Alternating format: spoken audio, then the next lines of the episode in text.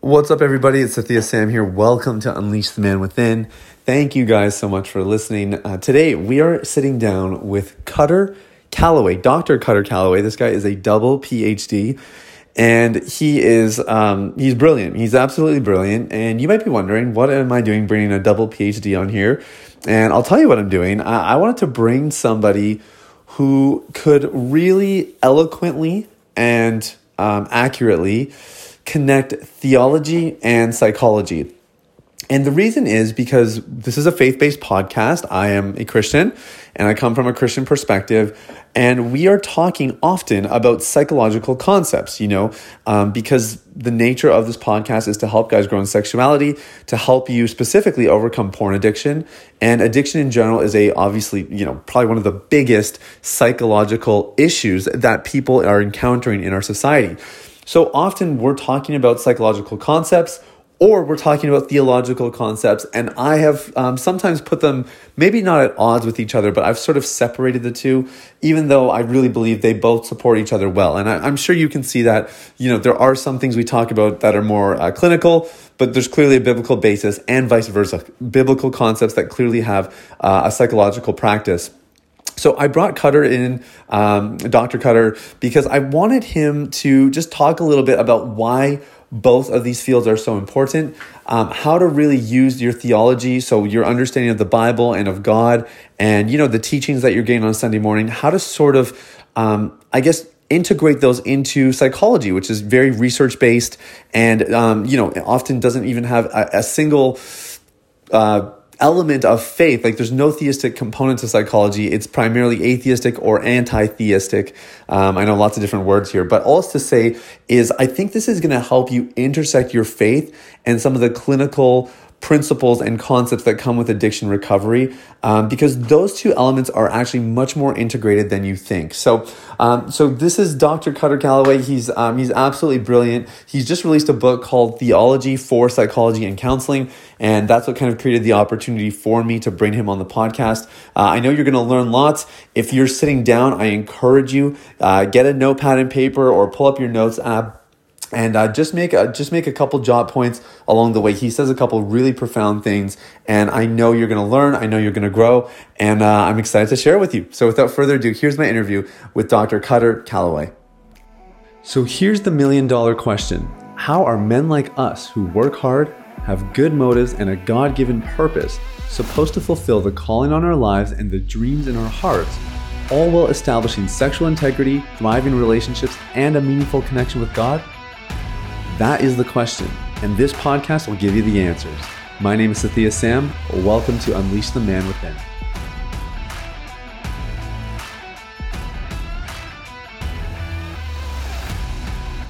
All right, well, I'm here with Kutter Callaway, and um, I was just saying before we hit record, we have all kinds of guests on the podcast, and our guests tend to veer in either one of two directions. One is more on the psychological side, uh, the clinical aspect of men's health, porn addiction, all that kind of stuff. And uh, the other side is more on the spiritual, theological side, uh, really emphasizing that component. And uh, Kutter, what's really attracted me to your messaging, uh, to your material, and certainly to have you here today is that you have nicely merged those two principles or those two concepts. And uh, and so I'm wondering if maybe as a starting point, you can just tell us a little bit of your background. How did you get into, um, I guess, an area of research and study that merges both theology and faith and um, psychology? Yeah, um, I mean, some of it's just kind of uh, historical contingencies, right? Just stuff that happened in my life. Um, I actually, my initial calling, if you will, is to the local church. Um, I started as a, as a church planner kid growing up, um, and then helped plant a church in college, and you know worked as a pastor for a number of years. Hmm. Um, and in many ways, uh, my undergrad, though, uh, in college was in psychology. I just found that a really interesting sort of uh, area of, of study. Um, and as I was a pastor and then going through seminary, et cetera, um, one of the things that continually came up, and I, I served as pastor over a few different ages um, uh, young adults, like youth, uh, middle school, high school, and then later more the kind of college, post college, young adults, etc. Um, was always involved in some way, shape, or form with uh, some kind of men's ministry because well, there's half of the group is usually men. Um, and so uh, questions about uh, uh, sexuality and how to steward and navigate um, our sort of sexual desire in ways that are faithful. Uh, I mean, it, it, ran across all those age groups in various different ways. Well, what was interesting was the the two kind of areas that I recognized. Um, one was the church as a whole, at least the churches I were in or I was in, um, struggled kind of on two fronts. On the one level, they often struggle to know what to make sense of kind of the broader society they lived and worked and interacted with. Um, hmm. and that that was in terms of just sort of christian mission. So like how can i be a faithful christian out in the world? But then also what do i do uh, with all the various things that are going on in my life that shape my understanding of myself? Uh, and and in some cases maybe it is my understanding of sexuality or intimate relationships but even more broadly. And so i thought wow I, I really want to study more to help figure out how do we connect the church to culture. And so I stupidly thought getting getting getting degrees would help me. Um, so so my first PhD is in theology and cultural studies. So I got a went and studied uh, that um, for that reason. This the the back the other side of that though is it wasn't just how does the church connect to culture. Um, I realized as a kind of a, a self-critical person who struggled in pastoral ministry for the, all the same reasons everyone struggles. It's such a, a difficult um, position and job. Yeah. Was that I was a really good theologian. I was a really good uh, biblical exegete and was not a bad preacher. Will continue to be not a bad preacher, if I do say so myself. Um, uh, but what I imagined was my role being sort of like the the head theologian of a community. It turned out that most of what the people in my congregations needed was therapy. they needed a they need they needed a psychologist really, and I was like, oh wow, I'm I'm not equipped for this at all. Um, mm. You know, there's some pastoral counseling and stuff you can do, but in terms of kind of a robust understanding of, of human psychology and then specifically clinical psychology, I didn't have any of those tools. So hmm. I'd always in the back of my mind thought, well, I wonder if at some point I'll go back and get a PhD in psychology. Well, long story short, I did that too. Um, and I, I didn't get actually a clinical psych degree. I got a, a degree in psych. Uh, my P- second PhD is in psychological science. Hmm. Um, and, and my joke there is I find humans fascinating, but I don't want to help them. no. Um, but but actually, um, I was really interested in um, in in learning how to do some of the on the ground empirical research in terms of like what makes people tick um, what what makes them feel, think, um, behave in the ways that they do, and yeah. then combining that with my sort of theological instincts is what might God be up to in those scenarios? Um, where is God moving and active, and how can we as as leaders, um, as individuals, uh, think through our psychology in Christian terms and in theological terms. So that's the kind of long or the short story of a really long story, but um, that's kind of how I came to unite these two things. Yeah, that's amazing. I I do love the I guess the wisdom as a local church pastor to realize, oh, maybe maybe some of the tools and resources I have are not quite what they need or not going to fully kind of meet where they're at. Um, the typical response in church, I think, to a lot of psychological issues is to just pray about it more, read the. Bible, that kind of thing. Why is it that um, why or I guess maybe you could reconcile for someone why getting therapy or exploring some of the more uh, fundamentals of psychology are just as spiritual as maybe something that's more overt, like receiving prayer or reading scripture more. Yeah. Um, yeah, that's a good question. I, I think, well, there's a there's a long history to this. Um, so let me see if I can say it concisely. Um, there is a, a, I'll call it a prejudice or a bias, both within uh, Christian communities and within the psychological community that I think we all just need to admit. Um, on the psychological side, uh, psychology, in many ways, the history of it started as an a, a almost explicit. Well, the really early origins of at least of American psychology, a guy named William James started, and he was really interested actually in uh, spiritual conversion stories. So he hmm. was a, a person probably of Christian faith who was interested in the psychology of conversion, right?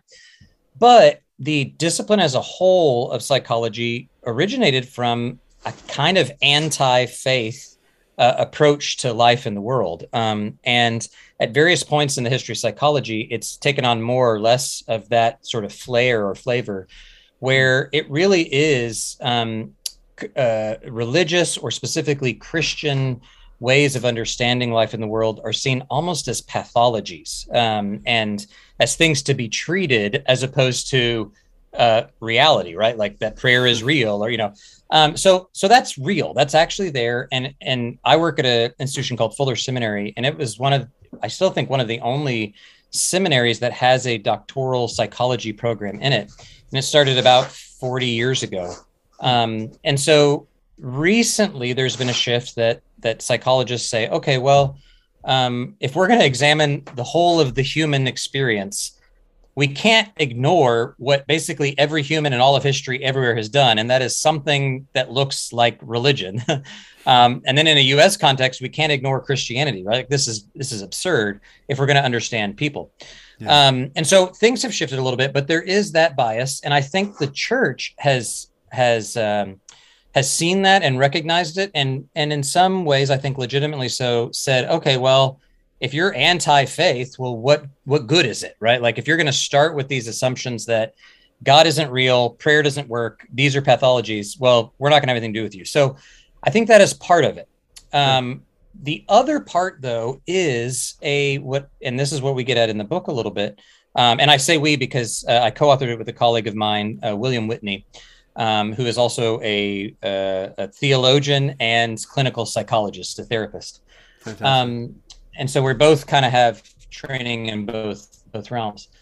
Um, what we try to get out of the book is to say some of this uh, hesitancy or resistance or skepticism toward psychology within the Christian faith really has to do with what I would call as a underdeveloped theology, um, and specifically an underdeveloped theology of God's creation. So, what we do in the book is say uh, if we start from this context of a broader framework of creation, God created the systems and the structures that we inhabit, uh, called them good. Are they are they flawed and broken because of of the fall? Yes, but that doesn't mean we can't trust what God has given us. That we can't every morning I wake up and the sun rises every day, and that I can trust God's faithfulness in that. Mm-hmm. Um, and part of part of our role as created beings in this uh, environment that God has given us is to say I can explore it, right? I can explore the different sort of structures of creation, including humans, um, human minds, human hearts, human behavior. And what I find there is is actually something that uh, was written into the fabric of the created order by God. And so part of our pursuit of knowledge, our pursuit of understanding the human, um, is actually a pursuit of what God has created and invited us to experience um, and understand more about. And so that's kind of how we reframe it, and to to basically say this whole area of of knowledge that humans pursue in in the domain called psychology is just irrelevant and useless. Is essentially to do the same thing like saying, um, okay, well uh, all the cool things going on in um, cosmology right now is useless, right? Like we're finding stuff about solar systems and and and uh, black holes, and um, if anyone's interested in that sort of thing, or uh, or oceanography, right? Like, oh wow, we found these the, seven miles underneath the sea. There's these things happening. You know, um, it'd be like saying the Christian doesn't care about that and it's irrelevant to our life and how we understand who humans are and how God created us. It'd be the same to say psychology has nothing to say to us. So um, mm-hmm. I think that's part of what we're trying to, to do is invite people to say, okay, prayer matters. And in fact, there's a whole psychological literature on prayer and its effectiveness. Um, but at a, at a more fundamental level, um, can Christians rethink the way that they draw upon these various resources of human ingenuity um, and scientific investigation as as not a, um, a thing to be skeptical about, but as actually the tools that God has given us to explore creation? Yeah, I, I totally agree. I think the those tools actually just all they do is really add depth and add substance to uh, maybe some of the more obvious or kind of mainstream methods that that people are using to you know get yeah. breakthroughs in their lives and discover themselves and find peace and everything else. Um, and you know, I, will say yeah. one other one other thing, just as you're saying that too. Um, w- one thing that I think sometimes people fear, and this again is something that the best scientists won't do this, but often many scientists do. And that is when they start with the assumption, again, that most of the natural sciences start with the assumption that either we cannot prove or that there is not no God, right? Like that's just the yeah. assumption. Um, well, often the most sciences are descriptive, right? They're just describing what we can see and observe, and they make no bigger claims. Well, often the sciences in, in the contemporary world actually do. And they start going, hmm. okay, we've now we've investigated let's say um, uh, we've sequenced the human genome right? Or we've we've looked into the dark heart of a black hole or whatever. And now we have an exhaustive explanation for everything.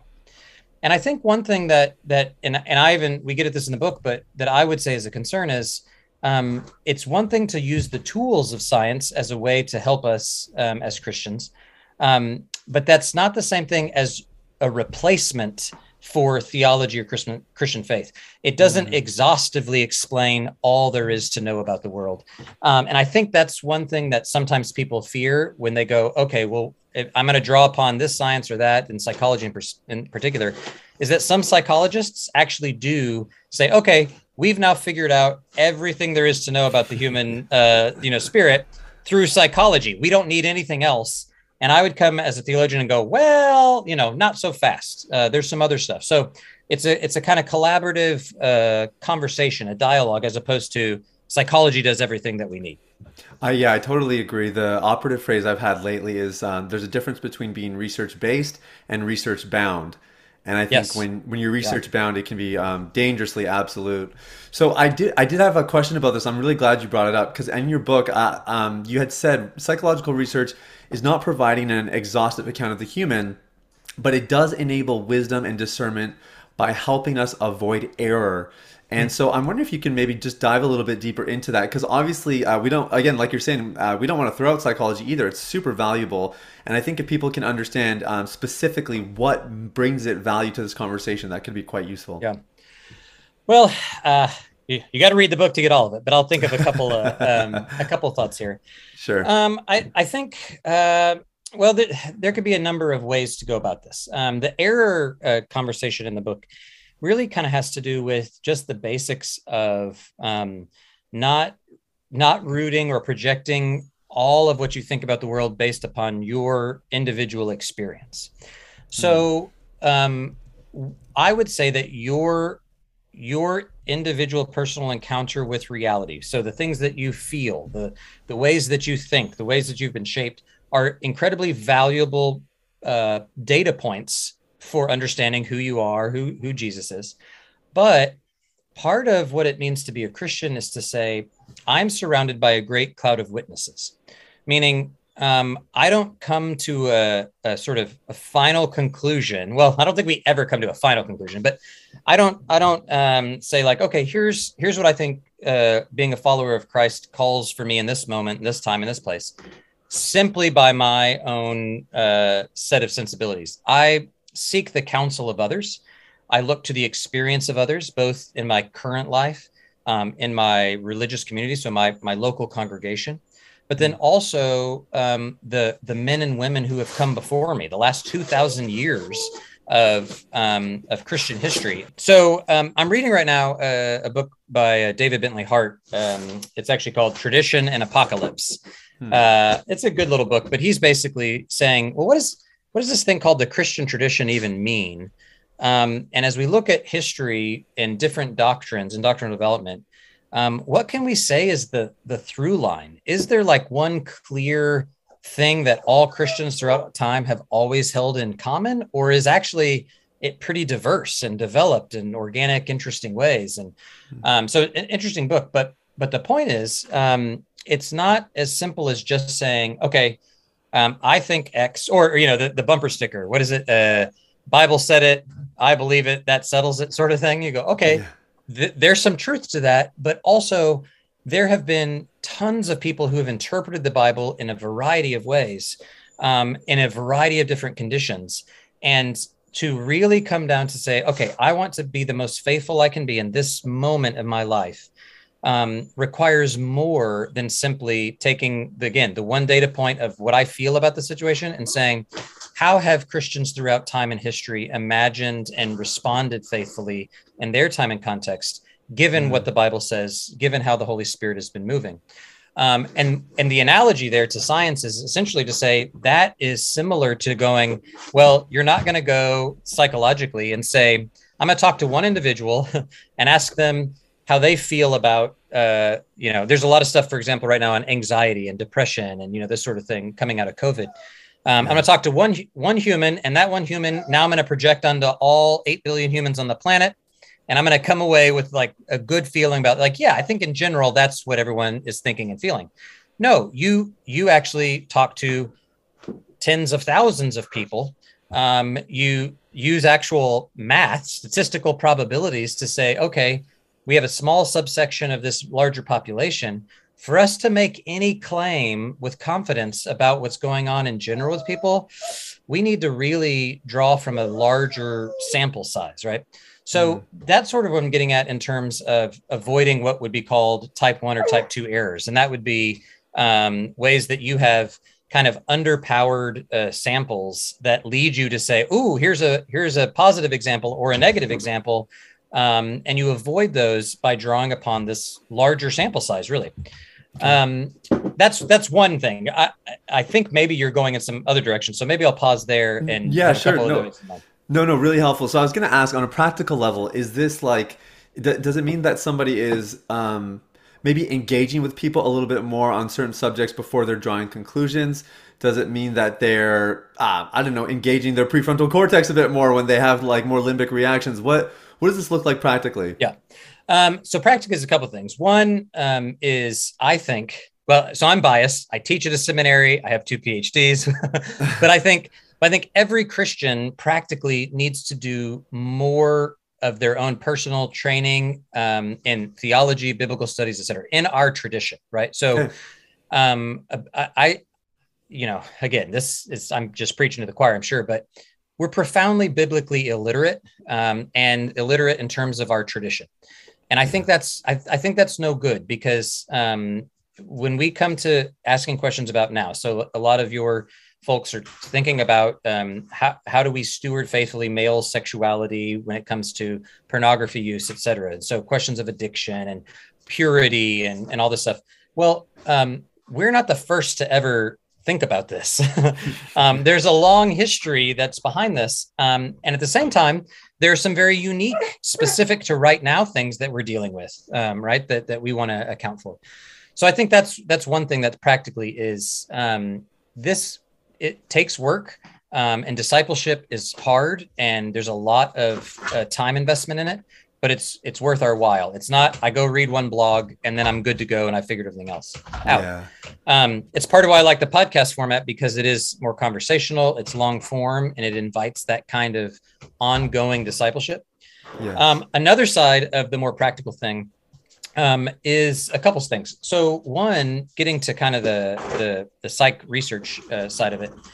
Um, there's a there's a couple different streams of thought of this. One um, a, a, sort of uh, approach called cognitive behavioral therapy. You'll see this a lot um, with uh, actually, if you are any of the popular apps on weight loss or addiction or any of these sort of behavioral things are rooted in cognitive behavioral therapy, which is to say, I've got um, a couple scripts going on uh, in my my body and mind, and I don't want to separate those, but we can think in these ways. Um, and and some would talk about this in sort of a a system one and system two uh, framing. And and what I mean by this is imagine. Um, ooh, his name's escaping me. It's not Jonathan Haidt. Uh, it'll come to me. Um, but I'm I'm stealing this this language. But you basically have an elephant and a rider, right? So you have this big elephant and you have a rider on the elephant. Um, and the rider has some reins, right? Uh, little reins that go around the elephant that can do some work, right? Can steer the elephant where you want to go. But at the end of the day, if the elephant wants to go somewhere, the elephant's going to go. The rider only has so much uh, say in the equation. Um, right. uh, psychologists will talk about this in terms of the way that our sort of processing systems work. We have the kind the the rider is equivalent to what we would think of as our sort of rational, uh, cognitive, uh, conscious processes, right? The things that are deliberate, um, the things that are sort of slow and we can be reflective on. Um, I hear you say something, I think about it, I respond. the best self, you know, it's not the Twitter version of myself. Um, but but the elephant, um, uh, which is system one, this sort of base level, that's the, the the limbic system, right? The kind of the lizard brain.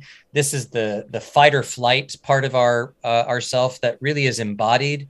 It's pre-conscious or non-conscious, and it's it's uh, very quick and responsive, and very very helpful to keep us alive, right? Like yeah. th- this part of who we are, um, this part of our emotional self, um, our embodied self, our sensual encounter of the world. Help. Well, it's like my puppy right now uh, crying out. He he was neutered, and he doesn't he doesn't like that. He's hurting, and so all of his embodied sort of instinctual responses drive him in a way that um, he doesn't have the same kind of system two thought and cognition that a, a human does and so he's going to operate purely on sort of instinct. And right. so a big part of um, what practically we can think about is one, acknowledging that in many ways we like to think of ourselves as rational agents, as like, oh, I, you know, I deliberately think about doing this action, and all I have to do is think harder or better, and I'm going to be able to do it. The truth is, no, we're not very rational most of what we do is driven by these bottom up instinctual processes. Yeah. And that can feel um, uh, sort of defeating, but it doesn't have to be if we reframe it and go, oh, the answer isn't to think better or to think harder, it's to to think more in embodied ways. And what I mean by that is to say, um, how can I leverage my body? How can I leverage certain routines and practices in a way that over time give me capacities to respond differently at an instinctual level. Yeah. Um, and Christians in particular have this is what I think is fantastic about uh, just, well any religious tradition, but Christians in particular um, have a whole set of resources called rituals. We have worship rituals where we gather together, we go through the motions, right? You'll even hear. Um, and what those are designed to do is to habituate our bodies in ways that um, disciple us, disciple our senses, disciple our sensibilities, disciple our desires and passions in a direction that is um, oriented toward God and others, as opposed to purely inward in a way that can often be self destructive. Um, I'll give you one sort of specific example that's actually not in this book, it's in another book um, that might pertain to your audience um, I wrote this book called Breaking the Marriage Idol. And pause because my dog's grabbing my bracelet and trying to yep. stop it, buddy. Stop it. Stop it. Um, he's really he's really going at me now. Um, so one uh, specific example of this, uh, I, I, this book is called Breaking the Marriage Idol. Um, and it, it's actually about how we think as evangelicals about sexuality and singleness, and basically how we've, as a church, um, uh, put marriage uh, in a place that answers all these questions about how to steward sexuality in ways that are unhelpful, as mm-hmm. if all you have to do is get married and all of your problems with sexuality go away, right? yeah. So if you are addicted to pornography before you get married, well, now you're married, so it's not an issue. Well, n- no, uh, it's it's still you're still the same human with the problems, except now you have a spouse that's suffering under those same sort of issues, right? Um, and so part of what I tried to imagine there is to say, okay, well, um, if if we've sort of gotten it wrong in terms of how we deal with issues of sexuality, of intimate relationships in the church, what what can we do? Like, what what do we do about this? And hmm. um, I drop on this movie. It's a it's a it's a short film. I think it was on HBO for a while, um, and it's about. I think it's called God is the Bigger Elvis. Um, and it's about uh, a woman who was an up and coming uh, starlet in Hollywood um, starred alongside Elvis in a few early films, and at one point just kind of stopped and gave it all up and uh, went into a convent. She became a nun. Uh, wow. So she took she took a vow of celibacy and and committed her life to being married literally to Jesus. Right. This is this is how um, they imagine it. And the documentarians are in there talking to her. Now she's a bit older, and you can tell they are fascinated with the story primarily because they're like, how do you go from that to giving up sex. That was the main the main thing they were worried about. Like couldn't wrap their head yeah, around it. They're just like, what is happening here, right? And so they go in and they're talking to all of the other sisters in her in her uh, convent, and and they specifically are uh, talking about when they get together and they sing together when they worship together. Um, and you have all of these nuns, and this is the God is the bigger than Elvis thing, or the bigger Elvis, is they go, oh, it's and they're very, they're incredibly sincere, and I think they're right. Each of these sisters, who again who have taken vows of celibacy and um, are uh, committed themselves as essentially their spouse is Jesus, and they're saying when we gather with our fellow nuns and we sing together, that is more sexually fulfilling than anything that could happen with a man. Um, wow. They're like, and and it's so you know I take their word for it. You know I go okay, um, yeah. But but but the reason I think psychologically is there is actually something about the ritual capacity to say I'm I'm gathering with a group of people. I'm I'm singing. This is a very embodied, repeated act, and we join our voices, and in doing so, our bodies. We share this space together, and this is a deeply um, and I don't want to talk about like sexual intercourse, but it's a sensual um, uh, experience that is life-giving, sustaining, um, and over time is is a practice that you instinctually develop those capacities to say, okay, now rider an elephant. Um, I have a moment of of sexual desire. Well, now I've shaped myself in these really specific ways that the elephant is going in the direction that I'd want it to go because right. I've trained it over time. So anyway, that's a long way to get there, but that's a really practical way to think about how does psychology help us go? Here's the value of Christian ritual as a very practical way of addressing um, a really practical concern. Yeah, really helpful. And I think uh, again, one thing I'll, I'll highlight that you're saying is this is built over time. This does not happen overnight. Yes. You yes. don't get one session of therapy or one prayer session or whatever it is. Yeah. Um, it's really just the mark of maturity that yeah. develops in a believer over yeah. uh, extended periods of time. So really helpful. Yeah. And um, I think you know the. Uh, I don't want to discount. I, it's never happened to me. I wish it had, but um, I don't want to discount the the miraculous versions. Right. So you have yes. uh, stories of people who have addictions and and they have a sort of Emmaus Road uh, encounter, and it's like boom, and now I yes. don't have it anymore. I, yes, I, I long for that experience with my personal addictions. I've not had it, but um, I think you're right. On the whole, it's a lifelong uh, commitment to discipleship, to practices, to community, as opposed to a one and done thing. Yeah, definitely. And I mean, you know, I've seen people who, on both sides, obviously, my practices helping guys through a system and a process. I think there's huge value. Uh, there's a certain depth of maturity that you get that's different than just kind of getting set free in an instant, but they both have their place. Yeah, I totally agree. Yeah. Um, okay, what I want to do for the remainder of the podcast is um, I want to talk through a couple different concepts that have both a theological, spiritual kind of element and a psychological element as well. And I wonder if you can maybe um, like kind of switch hats, uh, you know, put on the theology hat, sure. talk about it through that, and then switch hats and talk about it through the psychology hat. We don't have to go extensive on any, any of these, but um, but I, I saw them coming up throughout the book, and obviously the book is a wonderful integration of both of them. But I thought it'd be fun to just kind of uh, pick a couple common concepts here, and uh, and let's see them through both lenses. Sure. So uh, okay, first one is Imago Dei. So can you mm-hmm. talk about that through uh, each of those hats? Sure. Uh, does it matter which one I start with, or no? Your choice. okay. Um, yeah. So Imago Dei is uh, the fancy Latin word for uh, image of God, and it's really just to say we've all been created in the image of God. Um, theologically speaking, that might now be, as Christians would say, in the image of Christ, who is the the the one human who actually imaged God um, in the way that we would want. Um, and and so the questions that that ra- raises really are what does it mean to be human? Um, and and to get to the answer of that is what does it me- mean to be made in this thing called the imago dei or god's image? Um, theologically and through historical theology a lot of different sort of things have come up.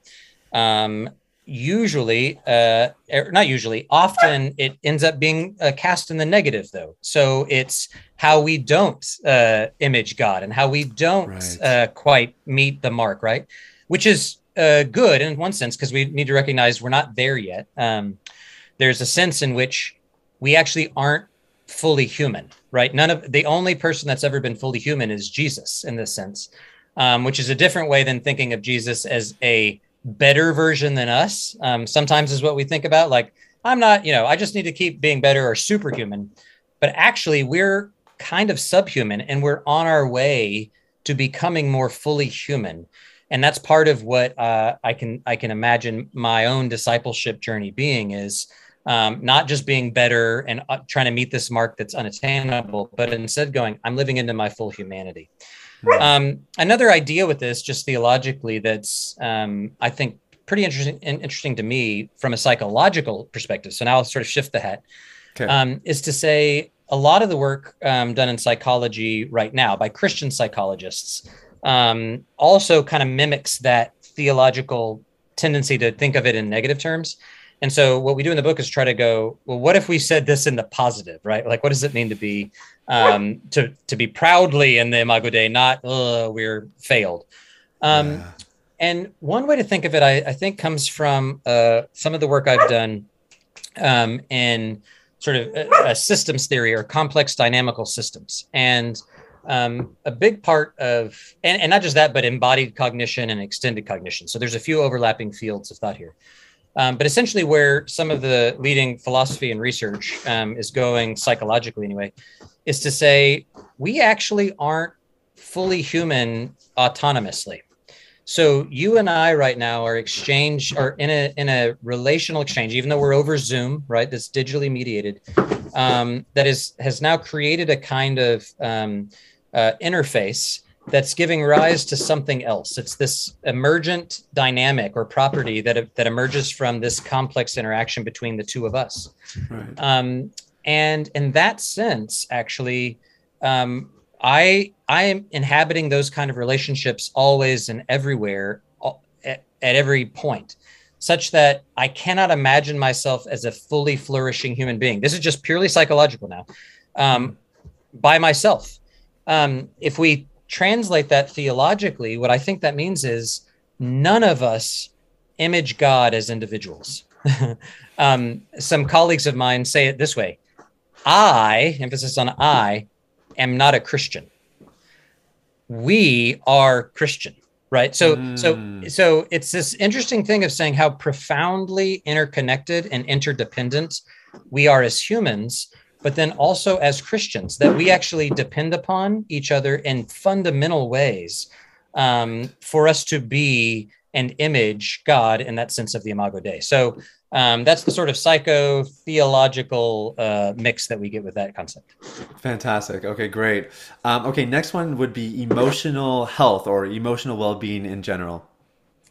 Ooh, um, so let's start psychologically there. Um, sure. I actually think uh, the the idea of well being is. I'll, how do I use this word that it's translated? It's under theorized in the psychological world. Um, and what I mean by that is um, this gets back to earlier we were talking about uh, psychology is profoundly secular in many ways, and maybe and, and maybe anti-theist. What comes with that often is a when I say under theorized is well-being uh, requires some sense of direction, right? Like like for me to be well means there's some place that I can say I'm not well right now. So getting back even to like stasis or normal or moving beyond that means there's some w- way I'm heading, right? Um, mm. And as it stands, at least the way I see it, psychology on its own doesn't offer a vision of that future direction to say, here's what actual human flourishing looks like. Now, hmm. there's a whole realm called positive psychology that's that's um, the last 20ish or so years has emerged because most psychology has said we're just basically getting you back to baseline, right? Like we see, we look around, you know, Freud and others, it's like it's all path- pathological. Your sublimated desire, you know. Let's let's get people. So so well-being was we're getting them back to neutral from uh, uh, brokenness. Um, recent turn in psychology has been we want to move beyond that and think about flourishing or thriving. Um, and what has been immediately recognized is, ooh, we need some direction. Um, and so I think this is where then theology comes in and says, well, we have a long history of talking about human flourishing and thriving. Um, and a big part of that is, um, you know, essentially living into your vocation. Who is it that God has called you to be? How is it that God has named you in your time and your place? Um, that you're living faithfully in that. Now, what that doesn't mean is um, human flourishing means I'm doing stuff that makes me feel happy. that happiness is sort of like the litmus test for flourishing. But instead, it's are you living with integrity uh, between who God has designed you to be and what you're actually doing on the ground? Do those things align? Um, and that requires a sense of a kind of transcendent narrative that allows you to point toward what we would call a, a telos or an end, a purpose, right? Um, and and this i think is where this kind of interaction is really interesting between theology and psychology because they both can help each other right? We can get some ways some maybe tools some descriptions of how we might go about flourishing psychologically as christians. But then psychologists and and the whole realm of psychology benefits from theology going hey you might help us name some of those end goals that are required for us to get that sense of human flourishing um, you don't even have to use the Christian language of it, but just recognize, hey, we've got to name an end um, for us to be able to get to that sense of flourishing. Yeah, fantastic. Okay, really good. Um, okay, next term, community. Oh, um, um, so I think I'll start theologically there. Um, community is, uh, as a concept, I want to say a reflection of of who God is in the world. Um, hmm. I am a what would be called a, a sort of a communitarian theologian, or uh, my sense of the Trinity is is communitarian. Um, and this, if you're not a theologian, it may mean nothing, but um, it it's actually somewhat recent shift historically to say the notion of who God is within God's self is a community of, of reciprocal, hospitable um, life giving interaction between the Father, Son, and the Holy Spirit. Hmm. And from there, that's the sort of fount from which everything, the whole of reality emerges. And so God is not just a, a community within God's self, but God um, uh, extends out into the world, into creation uh, communally. Um, and so part of back to the Imago Dei, um, that back to the Imago Dei, that's one element of uh, of actually okay he's stopping now. Um, back to the imago dei that's one of the um, elements of being created in god's image is that we are communal beings. And that doesn't right. simply mean you know i i like to have dinner with other people. No no it's i am within myself in in in fundamental and profound relationship with god with uh with other humans and with the rest of non-human creation um, and all of that functions to constitute me as an individual, such that I I am not a me, I am not an I, I am not a human absent that community. Um, I think psychologically, um, there's a lot of of interesting research. I think um, that I would say lands in the sort of uh, social determinants of health um, uh, framework. And so, yeah. for example, uh, you can, uh, you may know this already, but you can, let's just use America because uh, I know the stats there a little bit better. Um, you can de- you can predict uh, um, the the chance of you dying of a heart attack or having diabetes or or being obese or I mean any number of of health things based purely upon your zip code. Now, wow. why is that? Um, in large part in the US, it's because our uh, society has been structured according to certain sort of systems and um, uh, other forces that have segregated people and places in very specific ways, often along economic, uh, political, and racial lines. So um, the reason, so what a good example would be, you know, I live in uh, Greater LA. Um, and if they started putting freeways through a bunch of towns here, right, years ago. Well, when you do that and you have highly congested streets, the people around these zip codes are going to suffer from certain um, health outcomes that are different mm-hmm. than if you live in rural Kansas, right? Well, when you nice. add on top of that another layer of um, access to health based upon the racially segregated uh, lines of Los Angeles and Los Angeles County, Um, then, even more narrowly, you get uh, kids who live in a highly dense, populous area that's overwhelmed with, you know, toxic fumes, and they have no access to healthcare for X, Y, and Z reasons. They're in a school district that um, is underfunded, and they lack education. You know, you just keep adding these sort of things. All of a sudden, um, you can predict what is going to happen to them health wise and even their you know uh, h- how long they're going to live right? With a really high degree of, of accuracy. Well what that means is um, the way we structure our lives the way that we think about mental health the way we think about physical health is is deeply interrelated. Um, what i do over here impacts what goes on over here. Um, and even if i'd like to think well the highway is two miles from my house no problem um, that is a kind of convenience for me, but it impacts other people in very specific ways.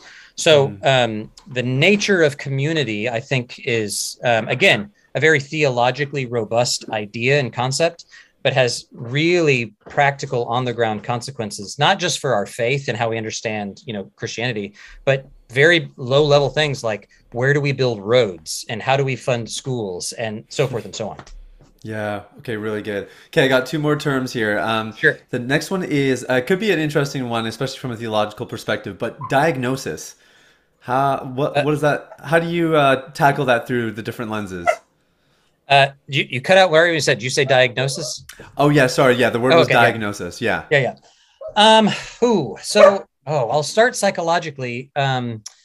I need to think about this theologically for a second. Uh, so that's why I'll, I'll riff psychologically. So sure. yeah. Um uh, the the good and bad of psychology is that is with anything that is a human endeavor, right? That idolatry, in one sense, uh, a definition of it could be something like um, a, a created good, something God created um, that gets misdirected, right? Um, and one of one of those things concerns our ability to name and describe go back to Adam and Eve, right? One of the first things that Adam does is he he names the animals, right? This is really interesting, and it's part of of God's commission of of tending and keeping the planet. Like we have a power to name things, but in naming them, um, we not only um, we we produce stuff in the world, and what I mean by that is, um, as soon as you name or describe something, you put it within this this relational network that has a power over it, right? Um, and so you bring into being a, a kind of thing that didn't exist beforehand.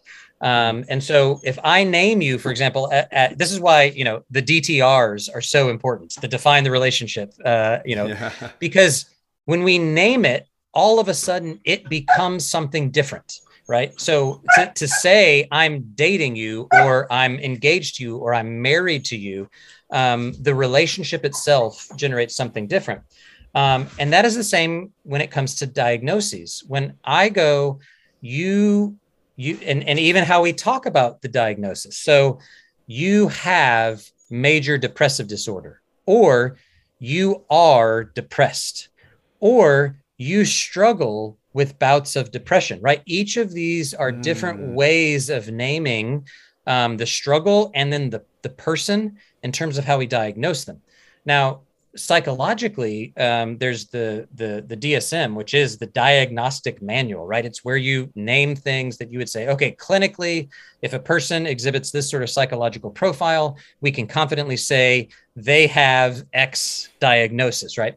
Right. And that is helpful because it it it keeps people in line, right? It it it helps us distinguish between uh you might you might just be experiencing a season of life that's rough versus wow, you you actually need some ongoing help because something's happening within you um, that that is consistent outside of these other sort of uh, external factors.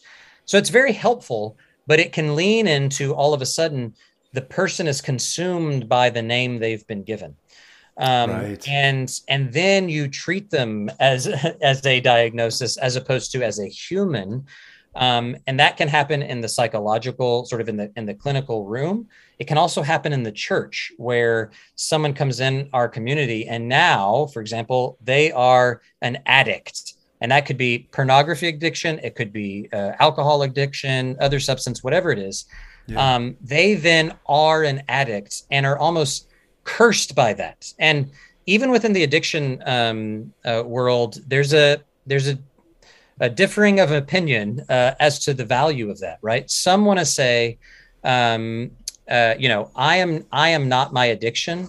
Um, but these are things that I I wrestle with, right? And and I want to be able to have freedom from it in a way that isn't um, that I'm a lifelong addict, but it's I'm actually at some point I have developed my capacities right in a way that moves beyond that. Now, some would say if if you're able to do that, you're not actually an addict, an actual, you know. So so you see where I'm going with this, but but the challenge yeah. is to say how do we acknowledge um, the helpfulness of these diagnoses, which are descriptions, um, without allowing the to consume the whole of who the human is per se. Um, I think as I said all that, and I said I'm going to struggle with this uh, theologically. Where this goes is back to, um, and actually, it's at the opening of, of our book. I use this image of uh, Toy Story, right? Yes. Where um, uh, uh, Buzz Lightyear lands in Andy's room. And uh, by the way, I think Toy Story is universal and will always be relevant no matter what. Um, so amen, amen. Yeah, and, and, and, yeah, and they they keep they keep making the movies, so it, it you know it keeps working. So I'm assuming people know Buzz Lightyear. Um, but but Andy, the owner, writes Andy's name on the bottom of um, of Buzz Lightyear's foot and all of the toys, right in the in the room. And so uh, part and the pun there is the the owner Andy writes on their soul the name Andy's name, and so Buzz Lightyear is Andy's toy. And even back to what does human flourishing look like? It could be that we um, live into being God's beloved, right? That God has written written a name on our souls.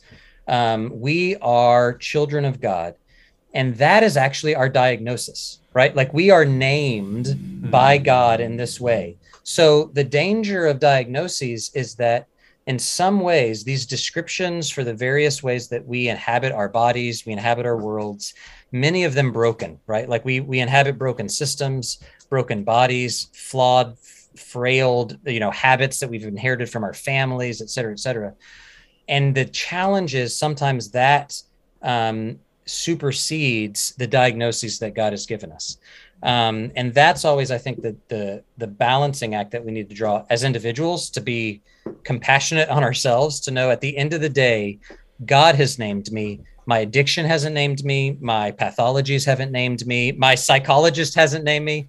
Uh, yeah. my my parents or whoever. God has named me and i'm gonna i'm gonna lay hold of that um, even while recognizing the benefits of going okay i do need some diagnoses uh, to help me kind of figure out how to navigate life. But when those become ultimate um, something's amiss and, and, and maybe a reordering is in, in order yeah that was fantastic well done um, and I okay. just made that up, so hopefully that's helpful. no, it was really good. It was really good. Yeah, I'm impressed. Um, okay, last one. Um, you talked about this in, in chapter six, kind of about the collaboration of the Holy Spirit and psychotherapy that can help somebody identify uncon- unconscious patterns of behavior, bring them to a conscious level, and then, of course, act accordingly and make some changes. Um, so, I guess the operative term, our, our first pillar in our program is cultivating self awareness. Um, yeah, can you comment on that from both sides?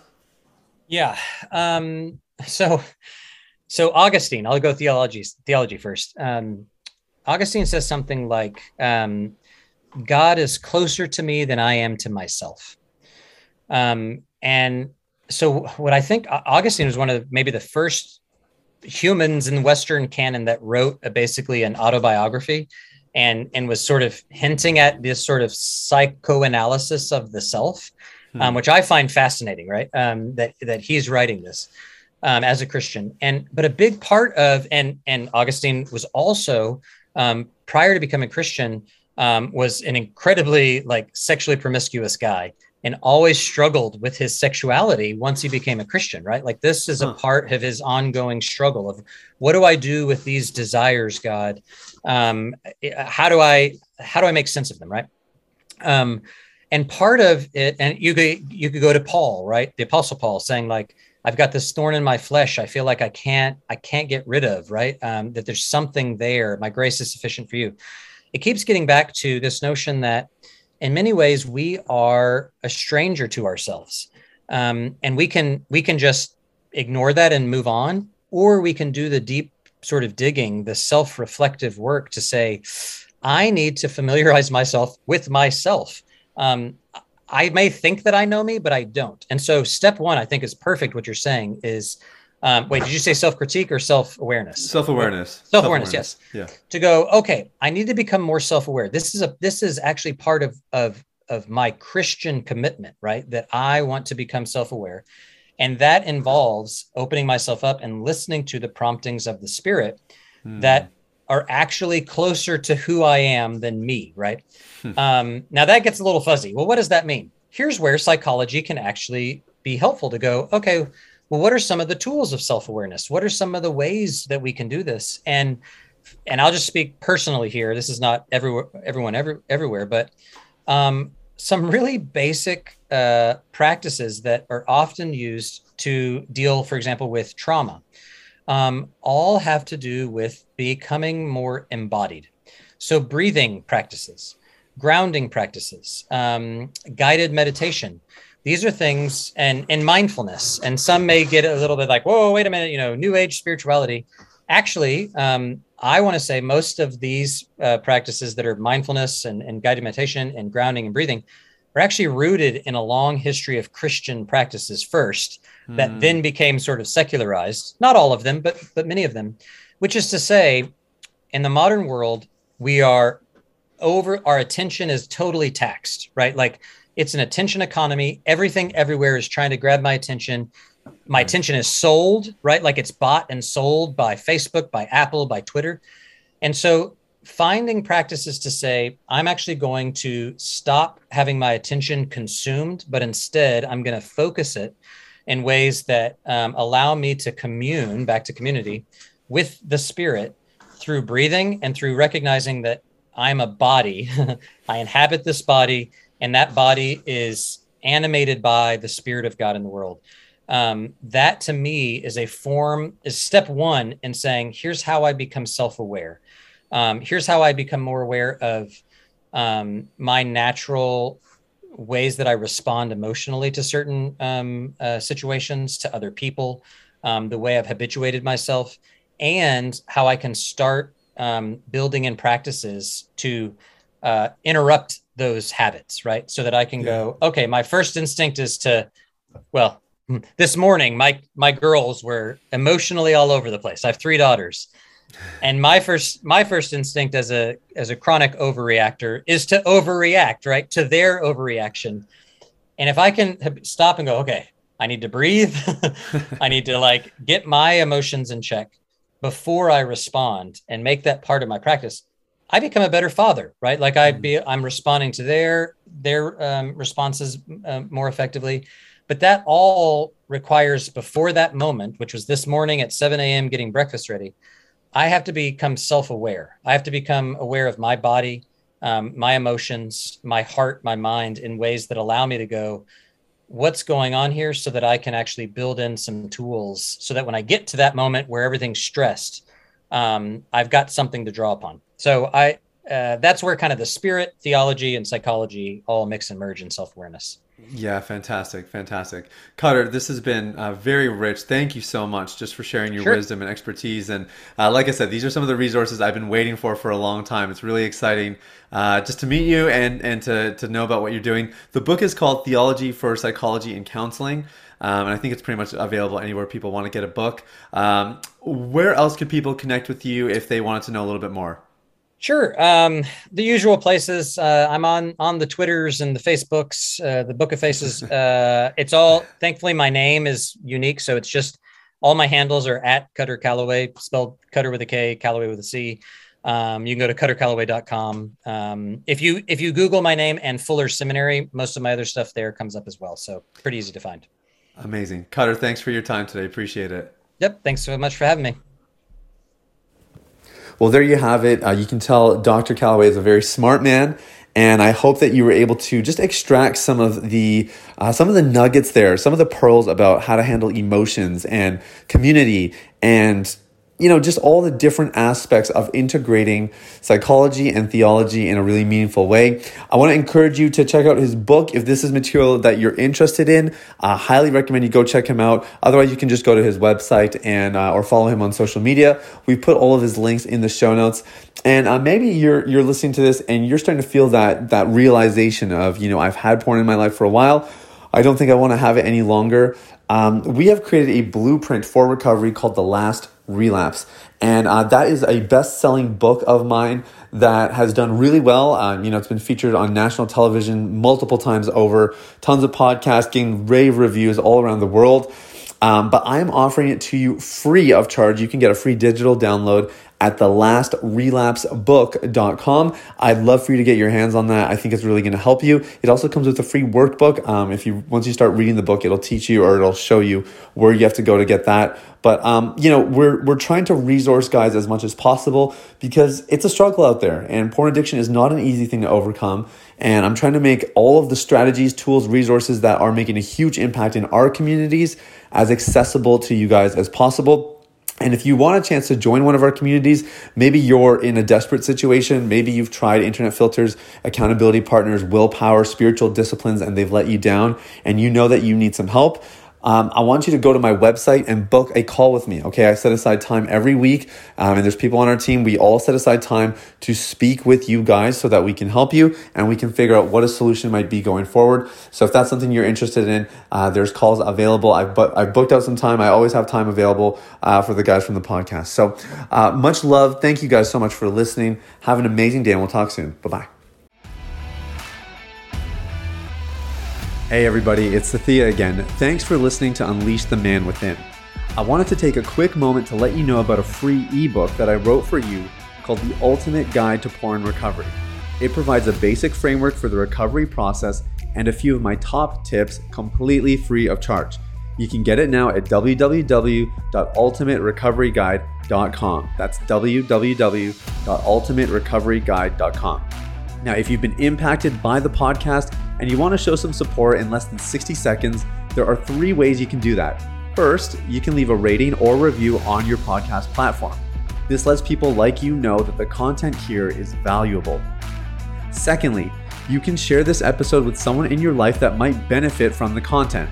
If you're passionate about helping other people experience freedom and success in their lives, this is one of the easiest ways to do that. And lastly, you can subscribe. I personally only listen to the podcast that I subscribe to.